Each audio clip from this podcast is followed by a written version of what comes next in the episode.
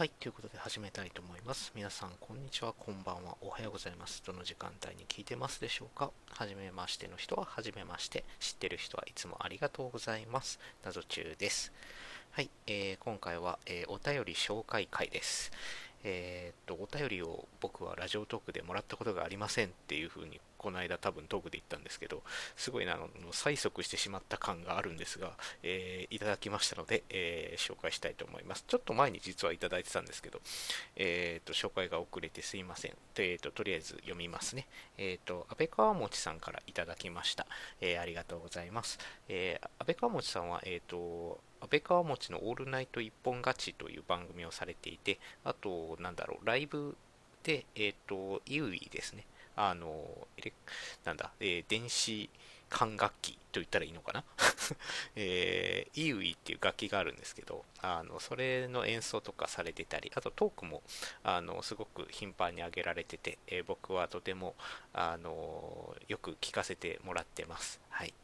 そんな安倍川さんからいただきましたので、とりあえず読ませていただきます。えー、こんばんは、えー、ゾンビの件大変興味深く拝聴しました。あ、いたしました。えー、なるほど、そもそものゾンビのストーリーに出てくるショッピングセンターに洋華堂を、えー捉えているという見方もできるのですね。深いなただクレームに関しては、あ、やっぱりなという見解も否めないです。えよく治安が悪い、民度が低いという、えー、っと、なんだこれは。えー、恐れ多き批判を受けるですかね、東京に隣接する松戸市、加えてまたその、えー、指名の響きからマッドシティと揶揄する輩がいるのも事実で、特に古くからの住民は治安における話題に多少ナーバスな方も多く、同じようにリアル GTA タウンと揶揄揶揄される足立区の住民である私としてはクレームを入れる松戸市民の気持ちも痛いほど理解します。えー、ちなみにリアル松戸市は全然マットじゃないです。えー、足立区も全然 GTA じゃないです。かっこ笑い、えー、むしろ新宿の方がいろんな意味でカオスだし、総合的には危険極まりない街です。バックということでいただきました。ありがとうございます。えっ、ー、と、僕、そもそもですね、その、都内のそのあの東京近郊のその首都圏近郊のその状況というのが全くもってわからないんですよ。あの九州に住んでて、九州からその関東に行ったことがない人間なんですね、実は。あの大阪まではあるんですけど、実はこの弱い、あのそれ今年40になるんですけどね、あの関東に行ったことがなくて、その全然その、なんて言ったらいいんですか、あの近郊の状況が全くわからないんですけど、ただ僕が今住んでるところっていうのも某あの掲示板ではあのねあの修羅の国とか言われたりしてますんで あの多分まあそういうところというかあれですね。こう僕らがそれこそその新宿ってもっとカオスですみたいに書いてあるんですけど僕多分僕らがその知ってる僕らでも知っている あの大きな都市というかあの区東京都だから区ですよね。あの新宿とか。ただ足立はあの安倍川本さんは確か足立区に住んでらっしゃるんですよね。ただ足立区もそうでもないという。だから住めば都というかまああのいろいろねこう言う人はいるとは思うんですけどまああの実際住んでる人間からするとそこまででもないみたいな ことなんだと思うんですよ。まあ、もちろんその危険な地域っていうのは僕が住んでるとこにももちろんあるんですよね。この辺には近づくなとか、この辺は本当にガチでやばいからやめとけっていうところはあるんですけど、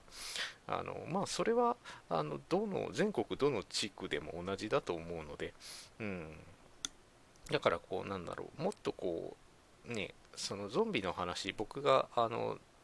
えー、と前したあのゾンビの広告の話ですね、えー、と15回だったかな、えー、とゾンビのその何？あの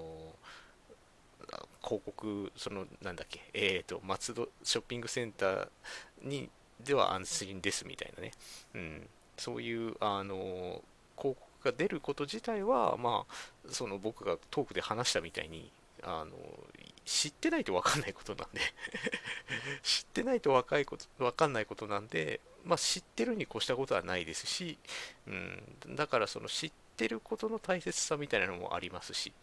だからその知ってるっていうのはそのあれですよねその噂に踊らされないということもあるかもしれないですよね。そのいろいろこうなんだろう世間ではいろいろ言われているけど実はあの全然違うんだよということを知っているということが大事なんじゃないかななんて思いましたはいえー、ありがとうございました、お便り。あの、安倍かもしさん、ぜひ、あの、これからも楽しい、あの、イウイ演奏を期待しております。えっ、と、イウイ、それこそ、ね、あの、知ってから、あの、弾いてみたいと思っていく年月なんですけど なかなか、あのー、手を出せずにいるんですけどね。うん、ただ、あのー、ずっと調べていると、すごくこうとっつき実はそのそれこそあの難しそうに見えて実はとっつきやすいのかなっていうのが分かったのでそれもそれこそ知っているということですからね、うん、あの分かって知っているとあの余計楽しめるのかななんて思っております。えー、っともしイウイを買うことがあれば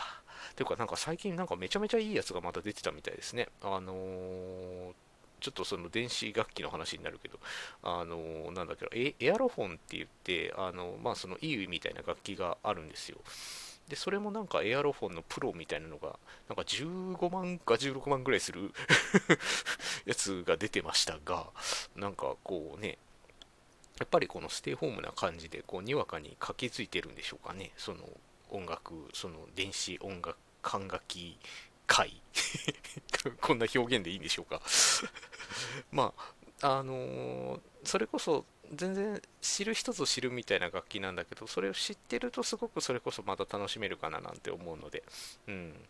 えーと、その際はあのもしあの購入したいなと思った時はあのぜひ安倍川さんに相談させさせていただきたいなと思うので、えー、よろしくお願いします。はい、えー、お便り本当にありがとうございました。えー、安倍川さんの番組、えー、ぜひ皆さん聞いてね、あの楽しいですよ。はい、あのとても綺麗なユイの音色が聞けるので、うんえー、おすすめです。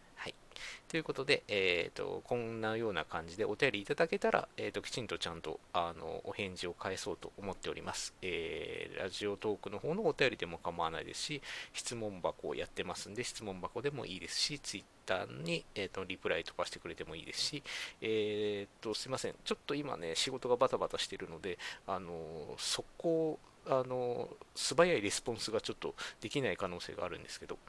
あのできるだけ早めにあのお返ししますので、えー、何かあの興味があれば、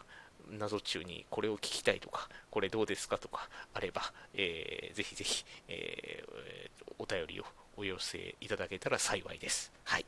ということで、えー、そんな感じです。今日、えーと、この配信はここまでにしたいと思います。えー、安倍かもさん、えっ、ー、と、重ね重ね、えー、本当ありがとうございました。えー、またよろしくお願いします。はい。ということで、このトークはここまでです。ありがとうございました。